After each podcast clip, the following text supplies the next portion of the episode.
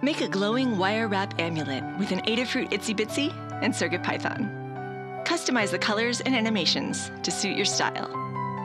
A tiny battery charger means the necklace is rechargeable with a USB cord. We've made the components as compact as possible to fit inside a 2-inch pendant.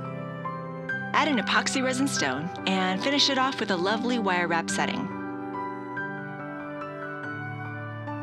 See the full build tutorial on the Adafruit Learning System.